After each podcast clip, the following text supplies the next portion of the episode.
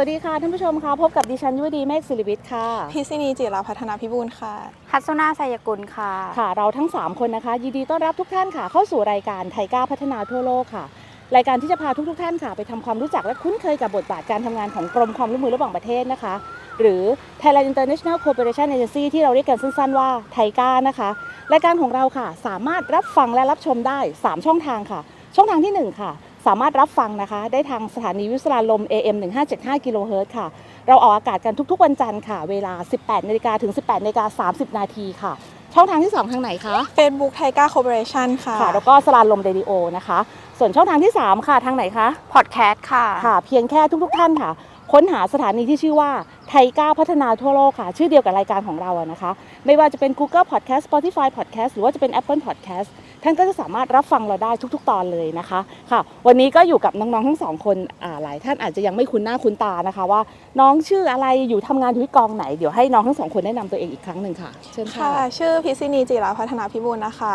เอ่อทำงานอยู่กองความร่วมมือด้านทุนค่ะ แล้วก็รับผิดชอบในส่วนงานทุนฝึกอบรมค่ะค่ะค่ะฮัตสุนาไซยกุลนะคะ ก็รับผิดชอบในส่วนนั้นทุนทุนฝึกอบรมเหมือนกันค่ะ กองความร่วมมือด้านทุนค่ะค่ะ ก็จะขออนุญาตเรียกว่าน้องบูมเนาะแล้วก็น้องโดนัทนะคะค่ะ ทั้งสองคนก็รับผิดชอบเกี่ยวกับเรื่องของอาความร่วมมือทางด้านทุนค่ะ วันนี้เราอยู่ที่ไหนคะน้องบูม มหาวิทยาลัยเกษตรศาสตร์วิทยาเขตกำแพงแสนค่ะ เรามาทำอะไรกันเอ่ย ก็คือเรามาสังเกตการณ์ผู้รับทุนนะคะ หลักสูตรเอ่อ Rice Production Technology เอ่อ for Food Security and Sustainability of African Countries ค่ะ หรือว่าเรียกสั้นๆว่าโครงการคาร์ดค่ะค่ะ ก็จะเป็นโครงการที่เกี่ยวกับอะไรอะคะโครงการคาร์ดเนี่ยค่ะเกี่ยวกับเอ่อการปรับปรุงพันธุ์ข้าว การพัฒนากระบวนการผลิตข้าวอะไรประมาณนี้ค่ะใช่ค่ะหลักสูตรนี้นี่มันเป็นหลักสูตรที่จัดระหว่างใครกับใครอะก็คือมีเอ่อเป็นหลักสูตรของไตรภาคี ระหว่างรัฐบาลไทยกับรัฐบาลญี่ปุ่นนะคะ แล้วก็เอ่อให้แก่ประเทศที่3อะค่ะมันก็จะเรียกว่าเอ่อ Third Country Training Program ค่ะ หรือเรียกย่อๆว่า TCTP ค่ะ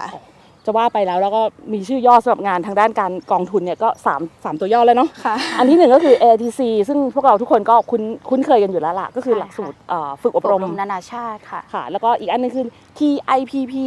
ค่ะอ่านี่เป็นหลักสูตรเกี่ยวกับเรื่องของทุนทุนทุนศึกษาค่ะค่ะนานาชาติค่ะวันนี้ก็มาเจอคำศัพท์คำใหม่ TCTP ค่ะซึ่งเป็นความร่วมมือที่เราเป็นการจัดหลักสูตรแบบไตรภาคีใช่ค่ะระหว่างค่ะ ไทก้า JICA แล้วก็เพื่อให้กับประเทศที่3ใช่ค่ะ สำหรับหลักสูตรนี้นี่เรามีอ่าผู้รับทุนมาจากประเทศไหนบ้างคะโดนัทก็มีผู้รับทุนทั้งหมดนะคะ 21 คนนะคะอืมจากประเทศบูร์กินาฟาโซ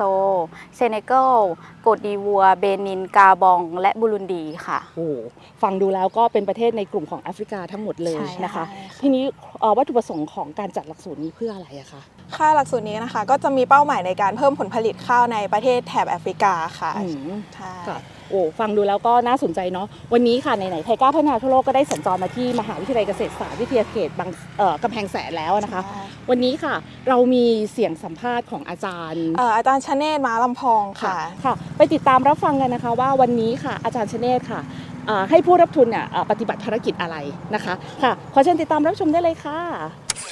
ครับสวัสดีครับผมอาจารย์ชเนศมาลำพองนะครับจากคณะเกษตรกำแพงแสน วันนี้มาอ่าฝึกอบรม นะครับผู้ฝึกอบรมเป็นแอฟริกันนะครับจาก 6 ประเทศนะครับ วันนี้เป็นหัวข้อเรื่องของวิธีการปลูกข้าวนะครับเราก็มีวิธีการปลูกข้าวในหลาย ๆ วิธีด้วยกันนะครับ ก็เลยอยากให้ผู้ฝึกอบรมเนี่ยได้ทราบถึงวิธีการปลูกข้าวที่หลากหลายที่มีอยู่ในประเทศไทยนะครับ เพื่อที่เขาจะได้เกิดไอเดียว่าเขาจะไปสามารถประยุกต์ใช้ในประเทศเขาอย่างไรได้บ้างนะครับ ตอนนี้ข้างหลังผมที่เห็นอยู่เนี่ยก็จะเป็นเบสิกเบื้องต้นเลยก็คือการนำนาโดยใช้แรงงานคน นะครับ โดยใช้แรงงานคนก็ลองให้เขาอาลองฝึกลองฝึกดูก่อนนะครับ ว่าจะเหนื่อยแค่ไหน แล้วก็จะใช้ระยะเวลาแค่ไหนนะครับ แล้วถ้าไม่มีการกำหนดเส้นตีตารางให้เนี่ยจะปลูกได้สวยแค่ไหนนะครับ หลังจากนั้นเนี่ยเราก็จะไปแบบนาโยนนะครับ วิธีที่ 2 แบบนาโยนนะครับ ก็จะเป็นการโยนต้นกล้านะครับ อันนี้ก็จะเป็นอีกวิธีหนึ่งที่เราสามารถประหยัดเวลาในการปลูกได้นะครับ แต่ว่า ก็แปลงนาก็อาจจะไม่สวยนิดนึงก็เหมือนเป็นการหว่านโดยทั่วไป การจัดการก็จะยากขึ้นนะครับ วิธีที่ 3 ก็จะเป็นเรื่องของการใช้การหว่าน ซึ่งปกติในประเทศไทยในเขตภาคกลางก็จะเป็นการหว่านอยู่แล้วนะครับ แต่ว่าวันนี้หว่านเราจะไม่ใช้แรงงานคนหว่านนะครับ เราจะใช้เครื่องเครื่องเป็นเครื่องสะพายหลังนะครับ เป็นตัวหว่านนะครับ ก็จะลองให้ผู้ฝึกอบรมลองเดินหวานดูนะครับ ว่ามีฟีลลิ่งมีความรู้สึกยังไง แล้วก็สามารถประหยัดเวลายังไงได้บ้างนะครับ แล้วก็วิธี ต่อไปวิธีทีสี่ 4 ก็คือการใช้โดรนนะครับอันนี้เป็นวิธีใหม่เลยนะครับ วิธีโดรนนะครับก็จะเป็นการเอาเมล็ดพันธุ์ข้าวเนี่ยใส่ในโดรนแล้วก็ให้โดรนบินแล้วก็หว่านในแปลงนะครับ แต่วิธีนี้จะเป็นวิธีการสาธิตนะครับ เนื่องจากว่าคนขับโดรนต้องมีใบอนุญาตขับโดรนนะครับ อากาศยานไร้คนขับนะครับ แล้วก็วิธีสุดท้ายเป็นวิธีที่อ่าน่าจะเร็วสวย แล้วก็ดูแลจัดการง่ายที่สุดก็คือการใช้ เครื่องปลูกข้าวนะครับ เครื่องดำนานั่นเองนะครับ ซึ่งเครื่องดำนาก็จะมีหลายแบบ แต่วันนี้ก็จะยกตัวอย่างมาแค่หนึ่งแบบนะครับ ที่ยืนตรงโน้นนะครับ ก็จะลองให้ผู้ฝึกอบรมได้ลองขับด้วยนะครับ ว่าเวลาปลูกข้าวแบบนาดำแบบวาน แบบใช้เครื่องจักรวิธีไหนที่คิดว่าสะดวกสบายประหยัดอะไรมากกว่ากันนะครับ ประมาณนี้ครับค่ะ ตอนนี้ทุกท่านก็คงจะทราบแล้วนะคะว่าไทก้าพัฒนาทั่วโลกค่ะ เราสัญจรมากำแพงแสนเนี่ย เรามาเรียนรู้วิธีในการ ปลูกปลูกข้าข้าววค่ะ มี 5 วิธีวิธีที่ 1 คือดำนาค่ะค่ะเป็นวิธีที่เบสิกแล้วเบก็สิกที่สุดแล้วยากยากที่สุดด้วยใช่ไหมค่ะเพราะเราต้องค่อยๆถอยหลังไปเออมันก็ตรงกับสโลแกนเนาะที่เขาบอกว่ากระดูกสันหลังของชาติจะต้องหลังสู้ฟ้าหน้าสู้ดินค่ะใช่เพราะว่ามันร้อนมากๆ วิธีที่ 2 ก็คือเป็นนายโยโยนนนายโยนถูกไหมคะค่ะใช่ค่ะค่ะวิธีที่ 3 ก็จะเป็นใช้เครื่องหวานเมล็ดพันธุ์ที่แบบค่ะอู้เหมือนกับเอ่อเครื่องพ่นยนต์พ่นยนต์วิธีที่ 4 คืออะไรคะน้องดวงดัดวิธีที่ 4 ใช้โดรนหวานค่ะหวานค่ะเมล็ดค่ะค่ะ ส่วนวิธีที่ 5 ค่ะก็คือเป็นรถเนาะรถเหมือนจะเป็นใช่รถของคูโบต้าเนาะที่ไปของปลูกใช่แบบเรียงได้แบบสวยงามมากพี่ยุได้แอบไปขับด้วย สนุกดีอ่าแบบมันมันดูเหมือนบังคับง่ายนะ แต่พอเราไปนั่งบังคับจริงๆแบบเฮ้ยยากเหมือนกันน่ะอืมทีนี้เราก็ทราบแล้วค่ะว่าเอ่อการเอ่อปลูกข้าวมี 5 วิธีทำอะไรยังไงบ้างนะคะ ทีนี้หลายท่านก็อาจจะสงสัยว่า เอ๊ะแล้วทำไม อยู่ๆประเทศไทยเราถึงต้องมาจัดหลักสูตรนี้ที่เกี่ยวกับเรื่องของการเอ่อเรื่องของข้าวอะนะคะ เรามีเสียงสัมภาษณ์ของใครคะเอ่ออาจารย์ชูเกียรติรักษรค่ะค่ะ ซึ่งอาจารย์จะมาบอกเล่าถึงที่มาที่ไปของโครงการนี้นะคะว่าเออทำไมถึงมาจัดหลักสูตรฝึกอบรมให้กับทางเอ่อไทก้าใจก้านะคะค่ะงั้นขอเชิญติดตามรับฟังได้เลยค่ะ จริง ๆ เรื่องข้าวเนี่ยไม่ได้เกิดมาจากมหาลัยเกษตรศาสตร์ครับแต่เรื่องข้าวเนี่ยเกิดขึ้นมาจากใจกล้า เพราะว่าญี่ปุ่นเองเนี่ยนะครับต้องการที่จะพัฒนาประเทศที่เรียกว่า CARD Country มีประมาณสัก 30 กว่าชาติในแอฟริกา ให้สามารถจะผลิตข้าวเนี่ยเป็น double ใน phase ที่ 1 จากจากเพียงแค่ 10 ล้านตันให้ได้ 20 ล้านตันนะครับแล้ว phase phase ที่1เนี่ยเขาจบไปแล้ว พอเขาจะเริ่มต้นในการที่จะไปลงมือ เขาก็เลือกประเทศที่จะให้องค์ความรู้หรือฝึกอบรมให้กับคนเหล่านี้ ก็เลยติดต่อมาทางใจกล้า ได้ยเท่ากับไทก้า แล้วก็ติดต่อมาที่มหาลัยเกษตรศาสตร์ ว่าสามารถจะดำเนินการในการฝึกอบรมเรื่องนี้ได้หรือไม่ เพราะเขามองดูว่าประเทศที่ประสบความสำเร็จในเรื่องการส่งออกข้าว มันก็มีไม่กี่ประเทศ แต่เขาเลือกก็คือเลือกประเทศฟิลิปปินส์ประเทศอียิปต์แล้วก็ประเทศไทย อันนี้ก็เป็น 3 ประเทศที่ใช้ในฐานในการฝึกอบรม ไทยเราก็เป็นหนึ่งในนั้นนะครับอันนี้เริ่มมาตั้งแต่ปีไหนปีถ้าถ้าใจกล้าเนี่ยเขาเริ่มปี 2008 นะครับ แต่ว่าที่เรามาฝึกอบรมเนี่ยถ้าผมจำไม่ผิดน่าจะประมาณปี 2010 แล้วครับ10ครับเพราะว่าเพราะว่าเราจะต้องไปไปเซอร์เวย์ไปหานีดไปสำรวจแล้วก็กลับมาพัฒนาหลักสูตรครับ ก็คือผ่านกระบวนการในการลงพื้นที่อะไรต่างๆนานาตามตามกระบวนการของใจกล้าเลยถูกไหมะครับครับแล้วก็ไปเลือกประเทศแล้วก็เรามาลงมาถึงหลักสูตรเลือกประเทศเนี่ยใจกล้าเป็นคนเลือกกำหนดไว้แล้ว แต่เราไปวิสิตดูว่าเขาทำการเกษตรแบบไหน ประโยชน์อย่างไรกับทางมหาวิทยาลัยบ้างคะคือถ้าเป็นประโยชน์กับมหาวิทยาลัยก็เราสามารถที่จะฝึกนิสิตให้รู้จักวิธีการในการที่เราจะช่วยสอนให้กับผู้เข้ารับการอบรมซึ่งเป็นต่างชาติ เป็นการฝึกทั้งภาษาอังกฤษ แต่ในกรณีที่เป็นภาษาฝรั่งเศสเนี่ยอาจจะต้องใช้ผ่านล่ามนี่เป็นการฝึกนิสิตให้มีความรู้สึกว่าเขาสามารถจะทำประโยชน์ในกิจการงานอบรมได้ ตัวอาจารย์เองนั้นก็จะได้ประสบการณ์ เพิ่มมากขึ้น ให้เห็นว่าพันธุ์ข้าวของเราพันธุ์ข้าวของแอฟริกาเป็นยังไง เพราะว่าจะได้มีการโอกาสในการแลกเปลี่ยนประสบการณ์กันในระหว่างการฝึกอบรมนะครับอันนี้มหาลัยก็ถือว่าได้รับประโยชน์จากองค์ความรู้ที่เพิ่มขึ้นนะครับแล้วเอ่อเมื่อมีการเอ่อจัดหลักสูตรนี้ไปแล้วเนี่ยค่ะคอนเน็ชันจากผู้รับทุนต่างๆเนี่ยค่ะทางมหาวิทยาลัยได้เอ่อมีการติดตามหรือว่าได้นำมาใช้ประโยชน์อะไรต่อไปหรือเปล่าคะคือเรากำลัง ทำตัว directory นะครับของผู้การกอบรม เพราะฉะนั้นเราสามารถที่จะติดต่อเขาได้ในช่องทางผ่านไลน์หรือจะเป็นเรื่องของออตัวแอปพลิเคชันอื่นอื่น ๆ ก็ตามแต่เนี่ยนะครับ ก็ทำให้เราสามารถที่จะเชื่อมโยงกับเขา เพราะนี่ถือว่าเป็นสิ่งที่สำคัญ เราเองนั้นเนี่ยอาจจะต้องไปติดตามในพื้นที่ของเขาบ้าง เป็นบางครั้งคราว กรณีซึ่งถ้าเกิดว่าใจกล้ากับไทยกล้ามีนโยบายในการที่จะลงพื้นที่ตรงนั้นนั้นเนี่ยนะครับ สิ่งที่ตามมาก็คือว่าเราจะรู้ว่าปัญหาที่เขามาอบรมจากเราไปเนี่ยเขาไปแล้วเขาเจออะไรบ้าง สภาพพื้นที่เขาอาจจะไม่เหมาะกับการกับการที่มาเรียนรู้ที่นี่ทั้งหมด อันนี้เราก็สามารถจะปรับเปลี่ยนหลักสูตรได้นะครับ และที่สำคัญที่สุดก็คือว่า เรากำลังมีโครงการในการที่อยากจะปรับปรุงพันธุ์ข้าวเพื่อแอฟริกานะครับ อันนี้เป็นแนวคิดซึ่งได้เสนอกับท่านเอกท่านอัครทูต นะครับไปแล้วนะครับ แล้วก็ท่านก็ได้คุยกับทางกระทรวงการต่างประเทศ ถ้างบประมาณมี เราประเทศไทยอาจจะเป็นประเทศที่สามารถจะผลิตพันธุ์ข้าวสำหรับแอฟริกาได้ ซึ่งอันนี้เป็นการเผยแพร่ชื่อเสียงของทั้งมหาวิทยาลัยเกษตรศาสตร์แล้วก็ประเทศไทยไปสู่แอฟริกา แล้วก็อาจจะเป็นประเทศอื่นๆด้วยซ้ำไปนะครับหนูขออนุญาตเรียนถามนิดนึงค่ะเป็นสิ่งที่สงสัยส่วนตัวก็คือว่าทราบมาว่าทางแอฟริกาเนี่ยเป็นตลาดในการ ที่รับซื้อข้าวไทยเป็นอันดับที่สองรองมาจากในภูมิภาคเอเชียครับ แบบนี้เราไปช่วยเขาทำปรับปรุงพันธุ์ข้าวไปทำถ่ายทอดเทคโนโลยีต่างๆนานาพวกนี้ไปแล้วเนี่ยในอนาคตเราก็ขายข้าวให้เขาไม่ได้ใช่ไหมอาจารย์แบบนี้นี่เราจะลบล้างความเชื่อนี้ได้ยังไงบ้างอะคือตอนนี้ถ้าดูตัวเลขสถิติเนี่ยนะครับ เราจะเห็นว่าในระยะแรกเนี่ยเขาไปถึงเป้าหมายแล้ว ก็คือเขาสามารถจะผลิตดับเบิลได้จาก 10 ล้านตันเป็น 20 ล้านตัน ในเฟสที่1เนี่ยเรียบร้อยไปแล้ว ตอนนี้กำลังเข้าเฟสที่ 2 ไปถึงปี 2030 ซึ่งเขาจะเพิ่มเป็น 36 ล้านตันนะครับถ้าถามว่า 36 ล้านตันในแอฟริกา เพียงพอต่อการบริโภคของคนในประเทศเขาไหม มันก็ยังไม่เพียงพอนะครับ ทีนี้เราเองก็คงต้องมองอยู่ว่า แล้วประเทศไทยจะสูญเสียตลาดตรงด้านนี้ไปไหม อาจจะมีบางส่วนที่เราสูญเสียไป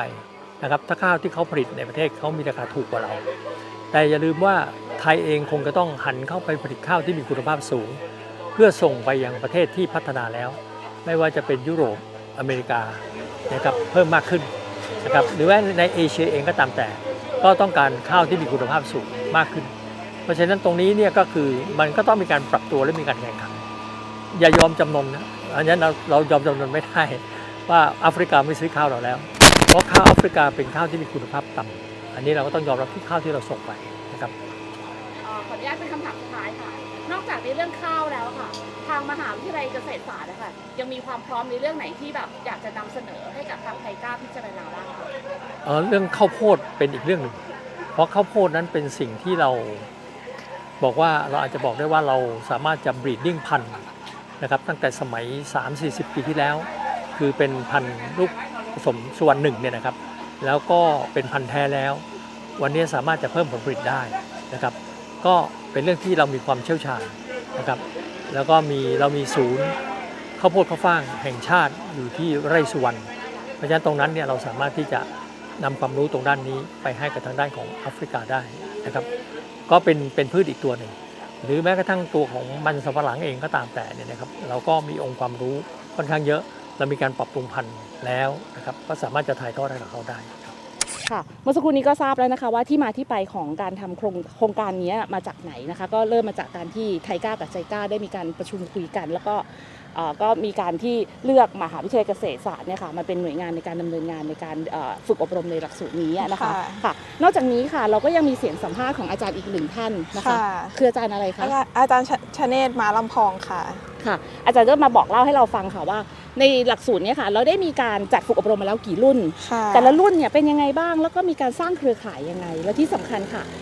นอกจากหลักสูตรทางด้านข้าวแล้วเนี่ย หลักสูตรทางด้านไหนอีกที่ทางมหาวิทยาลัยเกษตรศาสตร์มองว่าตัวเองยังมีศักยภาพ พร้อมที่จะจัดฝึกอบรมให้กับเอ่อเอ่อประเทศต่างๆ ให้เข้ามาฝึกอบรมในประเทศไทยนะคะ งั้นเราขอเชิญทุกคนติดตามรับชมได้เลยค่ะ ค่ะ ก่อนอื่นต้องขอกราบขอบคุณอาจารย์มากๆเลยนะคะ ที่ให้เกียรติในการครับอ่าร่วมพูดคุยกับไทยก้าวพัฒนาทั่วโลกในวันนี้ค่ะครับก่อนอื่นอยากจะรบกวนเรียนถามอาจารย์ก่อนค่ะว่า หลักสูตรที่เราจัดให้กับทางอ่าประเทศในกลุ่มของอ่าคาร์ดหรือว่าในกลุ่มของแอฟริกาค่ะ หลักสูตรนี้มีความเป็นมาอย่างไรบ้าง แล้วก็มีวัตถุประสงค์เพื่ออะไรอะคะครับก็ถ้าจำปีไม่ผิดนะครับน่าจะเริ่มประมาณปี 2558 นะครับที่เป็นรุ่นแรกค่ะนะครับ ก็ที่มาที่ไปก็คือจากการประชุม ของใจก้านะครับที่บอกว่าต้องการเพิ่มผลผลิตข้าวให้กับประเทศแอฟริกานะครับก็จะเป็นที่มาของการฝึกอบรมนะครับงั้นพอใจก้าได้โจทย์มาก็มาทำมือทำความร่วมมือร่วมกับไทก้านะครับแล้วก็มาให้มหาวิทยาลัยเกษตรศาสตร์ช่วยในการฝึกอบรมให้ครับผมอ่ารุ่นนี้ก็เป็นรุ่นที่ 5 แล้วครับอืม แล้วเนื้อหาหลักสูตรเนี่ยค่ะมันจะเป็นหลักสูตรเกี่ยวกับอะไรบ้าง ครับเนื้อหาหลักสูตรก็จะเป็นระบบการปลูกข้าวทั้งหมดเลยนะครับ เราเริ่มตั้งแต่เรื่องของพันธุ์ข้าวอืมนะครับ วิธีการทำพันธุ์ข้าวที่ดีนะครับพอได้พันธุ์ข้าวมาเสร็จก็เป็นเรื่องของการผลิตเมล็ดพันธุ์ที่ดีนะครับ แล้วก็หลังจากนั้นก็เป็นเรื่องตั้งแต่วิธีการปลูกการดูแลรักษาจนถึงเก็บเกี่ยวนะครับ พอเสร็จเก็บเกี่ยวปุ๊บก็จะมีโปรเซสเรื่องของกระบวนการหลังการเก็บเกี่ยว เพื่อทำยังไงให้เป็นข้าวสารเพื่อบรรจุถุงส่งออกนะครับ อีกในแง่มุมหนึ่งนะครับถ้าเป็นเป็นแบบอ่าวิสาหกิจชุมชน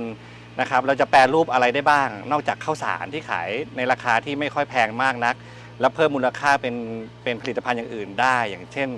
อ่าที่รอบรอบนี้ที่ไปดูก็คือทำข้าวแตนที่เชียงใหม่อะไรอย่างเงี้ยนะครับที่เป็นวิสาหกิจชุมชนที่แบบสามารถเพิ่มมูลค่าของข้าวได้ค่ะครับ คือ5 ครั้งที่ผ่านมาเนี่ยค่ะจะเป็นการจัดหลักสูตรแบบ onsite ทั้งหมดเลยใช่ไหมคะอ่าจะมีอยู่ครั้งเดียวครับที่ช่วงโควิด -19 นะครับที่จะมีออนไลน์ค่ะนะครับแต่ออนไลน์ตอนนั้นเนี่ยเอ่อเราก็เป็นเลคเชอร์ออนไลน์ ผ่านผ่านระบบอินเทอร์เน็ตเนาะแล้วก็ไปที่แอฟริกา แต่หลังจากหมดโควิดปุ๊บกลุ่มที่กลุ่มที่มาฝึกอบรมออนไลน์กับเราก็จะมาที่ประเทศไทยเพื่อมาฝึกปฏิบัติ อืครับผม ค่ะ แล้วก็ อ่าหลังจากนั้นมาก็กลายเป็นออนไซต์มาตลอดใช่จนกระทั่งครับครั้งนี้ก็ ใช่ครับ มีความแตกต่างกันยังไงบ้างคะครั้งที่1ถึงครั้งที่เอ่อครั้งที่2ถึงครั้งที่5เนี่ยค่ะ อ่าแตกต่างก็คือในรอบแรกๆเนี่ยจริงๆเอ่อจำนวนวันที่ฝึกอบรมเนาะนะครับในในครั้งแรกครั้งที่2เนี่ยเราเนื่องจากว่าเรายังไม่ไม่ค่อยได้ทำงานทางด้านนี้กับแอฟริกา เราก็มีความอ่าไม่ถนัดเท่าไหร่ แล้วก็เราตั้งเอาไว้ 3 เดือน อยู่กับเรา 3 เดือนเลยนะครับเพ ราะว่าตอนแรกเราก็กะว่าอยู่ตั้งแต่ปลูกจนถึงเก็บเกี่ยวให้เห็นเลยนะครับ แต่ว่าหลังๆมาเราก็รู้รู้มีประสบการณ์มากขึ้น เราก็สามารถจัดการได้ดีขึ้นนะครับ อย่างคอร์สล่าสุดนี้เราก็อยู่อยู่กับเราประมาณแค่เดือนครึ่งนะครับเพราะว่าเราเราสามารถจัดการเตรียมแปลงได้ทั้งหมดตั้งแต่แปลงเปล่าๆ เพื่อให้ฝึกปลูกอย่างที่เห็นข้างหลังนะครับหรือแล้วก็มีแปลงที่เป็นระยะต้นกล้า แปลงที่เป็นระยะแตกกอ แปลงที่เป็นเก็บเกี่ยว ซึ่งมีพร้อมในหนึ่งเดือน ก็สามารถลดงบประมาณลงไปได้ ค่ะคือหนูสงสัยนิดนึงว่าทำไมเขาถึงมาติดต่อที่มหาวิทยาลัยเกษตรศาสตร์อะอะคะครับก็เราถ้าเรามีความเด่นอะไรยังไงเด่นคะก็คืออาถ้าพูดถึงมหาวิทยาลัยเกษตรศาสตร์ ด้านการเกษตรเนาะเราก็เราก็ถือว่าเป็นที่หนึ่งของประเทศนะครับ แล้วก็โดยเฉพาะเรื่องของอาการปลูกข้าวนะครับ เรามีศูนย์วิทยาศาสตร์ข้าวนะครับที่เป็นศูนย์แรกของประเทศไทยเนาะนะครับในเรื่องของการปรับปรุงพันธุ์นะครับ นอกจากการปรับปรุงพันธุ์เราก็มีประสบการณ์เชี่ยวชาญทางด้านเรื่องของการผลิตข้าวอยู่แล้วนะครับ แล้วก็เป็น แหล่งที่อยู่อยู่ใกล้กรุงเทพนะแล้วก็ก็สามารถสะดวกในการจัดการทุกๆอย่างนะครับ แล้วก็อาจารย์ที่เรามีนะครับในทุกภาควิชาของคณะเกษตรกำแพงแสนนะครับ ก็สามารถอ่าให้ความรู้แล้วก็ฝึกอบรมให้กับผู้ผู้เข้ามาร่วมฝึกอบรมได้ค่ะนะครับ แล้วผู้เข้ารับการอบรมที่ที่เข้ามาร่วมอบรมอะค่ะเขามีความสนใจด้านไหนเป็นพิเศษไหมคะ หรือว่าประเทศไหนที่มีความสนใจอะไรอ่ายังไงโอบ้างเคครับะก็หลังจากสอนมา 5 รุ่นเนี่ยหลักๆเลยนะครับก็คือเรื่องเมล็ดพันธุ์ก่อนอืมนะครับเขาบอกว่าประเทศส่วนใหญ่แถบแอฟริกาเนี่ยก็จะเป็นเกษตรกรเก็บเมล็ดพันธุ์เพื่อไปปลูกเองนั้นการเก็บเมล็ดพันธุ์เพื่อไปปลูกเองโดยไม่มีความรู้เนี่ยก็จะทำให้อ่าการดูแลจัดการต้นหลังจากนั้นน่ะมันจะมันจะไม่ค่อยดีและผลผลิตที่ได้ก็จะต่ำ นะครับงั้นการจัดการเริ่มต้นก็คือทำยังไงให้มีเมล็ดพันธุ์ที่มีคุณภาพดีเนี่ยเขาเป็นเป็นตัวหนึ่งที่เขาบอกว่า concern มากเลยที่อยากจะได้จากตรงนี้อืมนะครับเพราะว่าพาเขาไปดูอ่าศูนย์ขยายเมล็ดพันธุ์ของกรมการข้าว พาไปดูศูนย์ขยายเมล็ดพันธุ์ของเอกชนนะครับเขาก็มีความสนใจแล้วบอกว่าอยากจะทำแบบนี้ให้ได้ในในประเทศเขาค่ะนะครับในส่วนที่ 2 ที่เขาอ่าต้องการก็คือเรื่องของงานปรับปรุงพันธุ์นะครับอย่างพันธุ์ข้าวของแอฟริกาตอนนี้ก็คือยังไม่มีพันธุ์เป็นของตัวเอง อาจจะมีพันธุ์อยู่ไม่กี่พันธุ์ที่ที่ปลูกอยู่ แต่อาจจะยังไม่มีประสบการณ์ในการทำพันธุ์ด้วยตัวเองนะครับ อันนี้ตัวนี้ก็จะเป็นอีกอีกหัวข้อหนึ่งที่เขาสนใจ แล้วก็หัวข้อสุดท้ายที่เขาต้องการมากที่สุดอีกอันหนึงก็คือเรื่องของเครื่องจักรกลการเกษตรนะครับ โดยเฉพาะเครื่องจักรขนาดเล็กนะครับ อย่างเครื่องปลูกข้าว หรือว่าเครื่องหว่านข้าว อุปกรณ์ต่างๆ ที่สำหรับการใส่ปุ๋ยอะไรเงี้ยรถไถเดินตามอย่างเงี้ยครับซึ่งตรงเนี้ยเขาขาดมากอืมซึ่งถามเขาว่า เวลาคุณเตรียมดินเนี่ยเขาใช้อะไร ซึ่งเราก็เราก็เซอร์ไพรส์นะว่าเขาบอกว่าเขาใช้สัตว์อยู่เลย ในการเตรียมดินอย่างเช่น ใช้ใช้วัวในการไถนาอยู่เลยนะครับ ตรงนี้ก็จะเป็นอีกตัวหนึ่งที่ที่เขาต้องการมาก แล้วก็บอกว่าอยากอยากจะมาคุยกับรัฐบาลไทยว่าทำยังไงบ้างที่จะนำเครื่องจักรของประเทศไทยที่เป็น made in Thailand อย่างพวกรถไถเดินตามเนี่ยเอาไปเข้าประเทศเขาได้อย่างเงี้ยนะครับค่ะก็จะเป็นตัวหนึ่งที่เขาสนใจ ค่ะครับ แล้วเอ่อผ่านมา 5 รุ่นนะคะอาจารย์มีวิธีการในการสร้างเครือข่ายกับทางผู้รับทุนในแต่ละประเทศครัยังไงผมบ้างคะก็ในในปีแรก 2 ปีแรกเนี่ยครับเรายังมีการติดตามเข้าไปเยี่ยมชมกลับไปที่ประเทศเขาเนาะนะครับเพราะว่าหลังจากการฝึกอบรมเนี่ยท้ายท้ายการฝึกอบรมเราจะมี action plan อืมก็คือฝึกให้ผู้ผู้ฝึกอบรมเนี่ยวางแผนว่าหลังจากกลับไปประเทศเขาเนี่ย อะไรที่ได้จากประเทศไทยบ้าง แล้วเขาจะไปวางแผนจัดการการปลูกข้าวเขาอย่างไร แล้วก็ให้ present นำเสนอในแต่ละประเทศนะครับประมาณประเทศละครึ่งชั่วโมง ซึ่งตรงเนี้ยเราก็จะเก็บเอาไว้เป็นข้อมูลนะครับในครั้งที่ 1 ครั้งที่2เนี่ยเราก็สามารถกลับไปที่ประเทศเขาแล้วก็ไปติดตามว่าเขาสามารถทำได้ตาม action plan เขาหรือเปล่าอืมแต่เนื่องจากครั้งที่ 3 4เนี่ยเรายังไม่ได้ไปและนี่เป็นครั้งที่5นะครับก็จะลองดูว่าจะได้ไปหรือเปล่าค่ะนะครับอีกส่วนหนึ่งก็คือ ที่เขาสนใจที่เป็นเรื่องของเครือข่ายก็คือเรื่องของการเรียนต่อนะครับมีทุกรุ่นเลยถามว่ามีทุนให้เรียนมาที่ประเทศไทยไหมนะครับซึ่งเราก็บอกว่าเท่าที่ผมติดตามก็คือมหาลัยเกษตรศาสตร์แล้วก็มีทุนให้คนทวีปแอฟริกามาอยู่ แต่ว่ามีไม่เยอะมากนัก แล้วก็ทราบข่าวว่ามีไทก้าด้วยที่สามารถให้ทุนตรงนี้ได้ ก็บอกว่าให้ลองติดต่อ ซึ่งถ้าเราสามารถมีอ มีโครงการเรื่องของการเรียนต่อในระดับปริญญาโทปริญญาเอกได้ให้กับแอฟริกาเนี่ยครับอืมก็จะก็สามารถดึงคนแอฟริกาเข้ามาเรียนในประเทศไทยได้เพิ่มขึ้นค่ะนะครับ ทีนี้ขออนุญาตเรียนถามค่ะว่า การที่อาจารย์จัดหลักสูตรฝึกอบรมให้กับประเทศในกลุ่มแอฟริกาแบบเนี้ยค่ะ มันเป็นประโยชน์ยังไงกับตัวอาจารย์แล้วก็ทางมหาวิทยาลัยบ้างคะครับเป็นประโยชน์มากเลย เพราะว่าหนึ่งเราเราได้อ่าแสดงศักยภาพของเราให้ให้กับประเทศที่เขาเอ่อ มีเทคโนโลยีที่ต่ำกว่าเราเนาะให้เขาเห็นว่าเรามีอะไรบ้างที่เราสามารถโชว์เขาได้นะครับ แล้วก็ฝึกเราเรา reskill ของเราด้วยว่า เราสามารถทำให้เขาเห็นได้ว่าการปลูกข้าวในประเทศไทยเนี่ยทำได้ดีแค่ไหนนะครับ อีกส่วนหนึ่งก็คือเรื่องของ TA นะครับ TA ที่มาช่วยในงานฝึกอบรมนะครับ ก็ส่วนใหญ่จะเป็นนิสิตปริญญาโท ปริญญาเอกนะครับก็จะเป็นเรื่องของการฝึกพูดภาษาอังกฤษอืมการเอ่อเข้าไปช่วยเหลือผู้ฝึกอบรมในในเรื่องของการปฏิบัติการต่างๆนะครับก็จะได้สร้างความคุ้นเคยในเรื่องของการพูดภาษาอังกฤษได้ด้วยนะครับก็จะเป็นอีกส่วนหนึ่งที่ได้ประโยชน์จากจากโครงการฝึกอบรมนี้ค่ะ นะครับ ทีนี้ถ้าพูดไปแล้วเนี่ยค่ะ นอกจากข้าวแล้วค่ะ มหาวิทยาลัยเกษตรศาสตร์เนี่ยคิดว่าสาขาไหนอีก หรือว่าพืชตัวไหนอีกที่ทางมหาวิทยาลัยมีความ สนใจว่าแบบน่าจะไปเผยแพร่ในลักษณะเดียวกับที่เราได้ส่ทุงกเสริมเรื่องได้ข้าวทุกพืชเลย จริง ๆ แล้วได้ทุกพืชเลยนะครับ เพราะจริงๆแล้วอาของเราเนี่ยที่โดดเด่นก็คือภาควิชาพืชไร่นานะครับภาควิชาพืชไร่นาก็จะมีเรื่องของข้าว มีเรื่องของการปลูกอ้อยนะครับ เรื่องของมันสำปะหลังอืมนะครับ เรื่องของข้าวโพด ซึ่งตรงเนี้ยพืชสี่ตัวหลักๆเนี่ยนะครับแอฟริกาเขาก็มีการปลูกอยู่แล้วนะครับ ซึ่งตรงเนี้ยเราสามารถให้อ่าอ่าจัด จัดหลักสูตรเพื่อฝึกอบรมได้ หรืออย่างภาควิชาพืชสวนนะครับไม่ว่าจะเป็นไม้พืชผัก ไม้ผลเขตร้อนพวกเนี้ยนะครับเราก็สามารถได้เพราะว่าเรามีศูนย์อ่าวิจัยผักเขตร้อนอยู่ ซึ่งตรงเนี้ยก็สามารถเข้าไปฝึกอบรมได้ แล้วก็อีกส่วนหนึ่งก็คือเรื่องของสัตวบาลนะครับไม่ว่าจะเป็นอ่าสัตว์เล็กสัตว์ใหญ่โคเนื้อโคนม เป็นสัตว์ปีกไก่ เนื้อไก่ไข่พวกเนี้ยนะครับเราสามารถฝึกอบรมได้ทั้งหมดเลยค่ะครับผมก็ สามารถที่จะบอกมาได้เลยใช่แล้วตอบโจใช่ทย์ได้บอกหมมาด ได้เลยก็ตอบโจทย์ได้หมดทุกค่ะ ทุกสาขาเลยครับ ค่ะทีนี้เนี่ยเอ่อเท่าที่ฟังดูในเนื้อหาหลักสูตรเนี่ยมันเหมือนกับเราอะบอกกระบวนการในการผลิตข้าวรวมทั้งในเรื่องของการเอ่อผลิตไอ้พวกแบบสายพันธุ์อะไรต่างๆนานาครับด้วย ทีเนี้ยเท่าที่เราได้มีข้อมูลมาก็คือว่า ในประเทศกลุ่มแอฟริกาเนี่ยกลายเป็นพื้นที่ในการที่แบบซื้อข้าวจากประเทศไทยมากเป็นอันดับสองอ่าใช่ ทีเนี้ยการที่เราไปส่งเสริมเขามากขนาดนี้เนี่ยมันจะทำให้ในอนาคตในเรื่องของการ สินค้าส่งออกของเราจะได้รับผลกระทบหรือเปล่าคะอาจารย์ เอ่อ บอกบอกให้เราสบายใจนิดนึง ถ้าถ้าผมมองเนี่ยเราไม่ได้รับผลกระทบหรอกเพราะว่าความต้องการอาหารเนี่ยในแอฟริกาเนี่ยยังมีอยู่เยอะมากนะครับ จริงๆแล้วเขาไม่ได้ทานข้าวเป็นอาหารหลักนะครับ อืม จากการที่แบบคุยกับเขาเนี่ยเขาจะมีอาหารที่เป็นพวก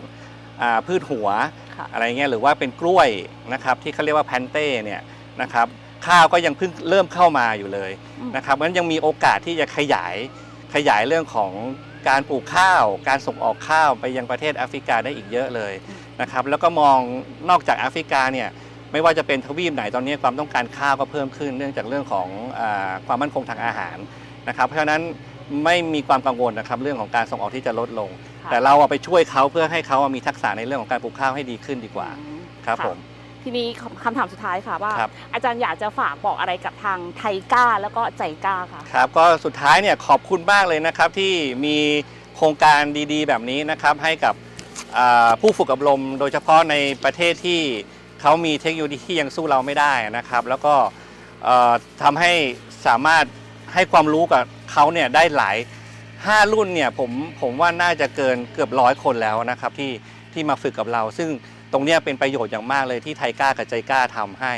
นะครับแล้วก็มอบโอกาสให้มหาวิทยาลัยเกษตรศาสตร์วิทยาเขตกำแพงแสนด้วย ในการที่จะจัดฝึกอบรมนะครับ เราก็เราก็ได้ทักษะเราได้ความรู้เราได้ประสบการณ์ กับผู้ฝึกอบรมด้วยนะครับในการในการจัดฝึกอบรมเรื่องการปลูกผลิตข้าวครับผมก็ขอบคุณมากครับในเรื่องของไทยกล้ากับใจกล้าที่ให้ทุนในการให้กับแอฟริกาที่มาประเทศไทยครับผมขอบคุณมากเลยคค่ะรับขอบคุณครับค่ะ ทีนี้เราก็ทราบแล้วนะคะว่าเราจัดมาทั้งหมดอยู่ 5 รุ่นละ มีทั้งหลักสูตรออนไลน์ แล้วก็ออนไซต์ค่ะแล้วก็แต่ละหลักสูตรที่มาจัดเนี่ยก็ผู้รับทุนก็มีความสนใจที่แตกต่างกันค่ะครั้งนี้เนี่ยอาจารย์บอกเราว่าเป็นครั้งที่ผู้รับทุนสนใจ เข้าร่วมกันใช่ค่ะเขาเรียก ภาคปฏิบัติอืมใช่ ทุกคนเลยเนาะใช่สังเกตได้จากค่ะที่เรามาสังเกตกันอ่าการฝึกอบรมครั้งเนี้ยทุกคนก็ลงมือทำใช่ ไม่ว่าจะเป็นใช้เครื่องพ่นอันเนี้ยใช่แล้วก็ ขับรถขับรถใช่ อ่าทุกคนได้ทำำทุกคนใช่ค่ะทุกคนได้ลองปฏิบัติหมดเลยค่ะ แล้วนอกจากนี้ที่พี่ยุถามเขาว่า อาจารย์ขาแล้วนอกจากทางด้านข้าวแล้วเนี่ยยังมีหลักสูตรอะไรหรือว่าพืชตัวไหนอีกที่คิดว่าจะสามารถอ่าเปิดฝึกอบรมให้กับคนต่างชาติได้ ค่ะ อาจารย์ตอบว่าอะไรนะ มีข้าวโพดค่ะ อืม และอ้อยค่ะ ค่ะแล้วนอกจากนี้ก็จะมีไอ้พวกแบบเครื่องจักรกลเครื่ของจันากดรกลเล็กหรือว่าใช่ค่ะอาจจะเป็นหลักสูตรที่เกี่ยวกับเรื่องสัตว์ใหญ่สัตว์ปีกค่ะคือพูดง่ายๆมหาวิทยาลัยเกษตรศาสตร์ก็บอกว่าพร้อมในทุกสาขาค่ะเพียงแค่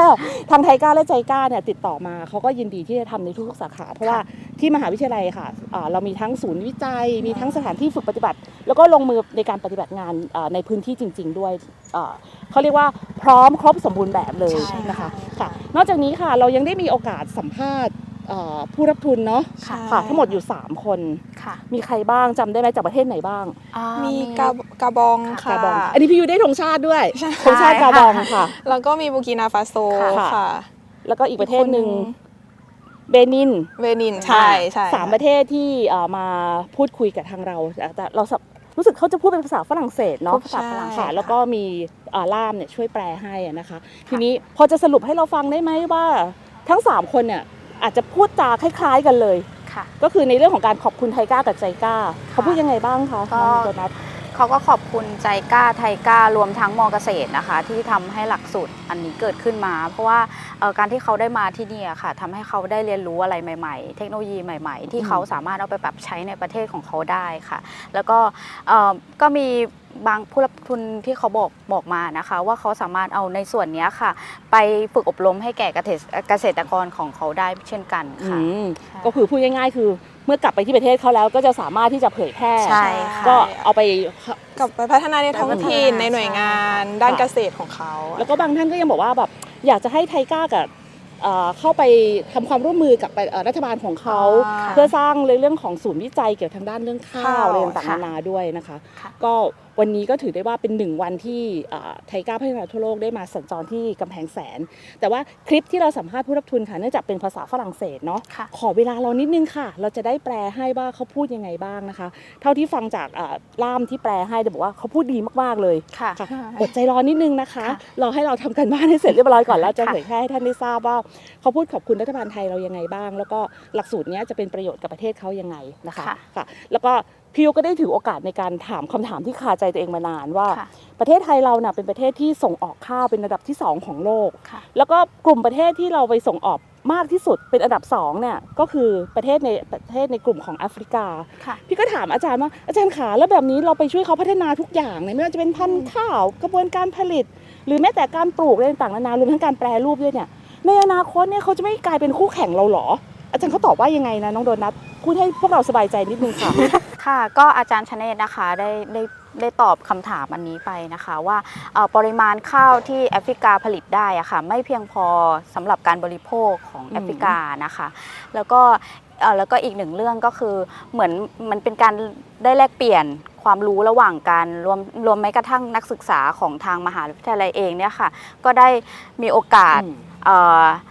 ฝึกเอ่อ ในการปฏิบัติอืมสอนสอนใช่ในเรื่องการ การปลูกข้าวอะไรอย่างเงี้ยค่ะ รวมทั้งการได้ใช้ภาษาด้วยอะค่ะ อืมอันนี้ก็คือในสิ่งที่อาจารย์ชูเกียรติเอาจารย์ธเนศอาจารย์ธเนศค่ะ ได้พูดไว้นะคะแล้วอาจารย์อีกท่านหนึ่งคืออาจารย์ อาจารย์ชูเกียรติค่ะค่ะ เอ่อก็ได้พูดในแง่ที่ว่าถึงแม้ว่าเราอะจะได้ถ่ายทอดองค์ความรู้เกี่ยวกับการผลิตข้าวการปรับปรุงพันธุ์ข้าวให้ อืม กับกลุ่มประเทศแอฟริกา แต่ว่าด้วยสภาพแวดล้อมหรือด้วยปัจจัยต่างๆอะค่ะเอ่อข้าวที่เขาผลิตได้ก็ยังเป็นข้าวที่มีคุณภาพต่ำเพราะฉะนั้นอะการที่เอ่อ ประเทศไทยก็ก็มีหน้าที่ในการพัฒนาพันธุ์ข้าวให้มีคุณภาพสูงขึ้นอืมใช่ค่ะ เพื่อเพื่อที่จะแบบว่าแข่งขันในตลาดโลกได้ใช่เพราะฉะนั้นก็ก็ไม่ต้องกังวลไม่ต้องกังวลถึงแม้ยังไงค่ะก็ตามแต่นะความมั่นคงทางอาหารนะคะเป็นสิ่งค่ะสำคัญที่ทุกๆประเทศเนี่ยก็ต้องพยายามที่จะสร้างให้ให้ประเทศตัวเองเนี่ยมีความมั่นคงทางอาหารมากขึ้นค่ะเช่นเดียวกันค่ะ ประเทศในกลุ่มแอฟริกาค่ะเขาก็ต้องมีการปลูกข้าวเพื่อที่เอามา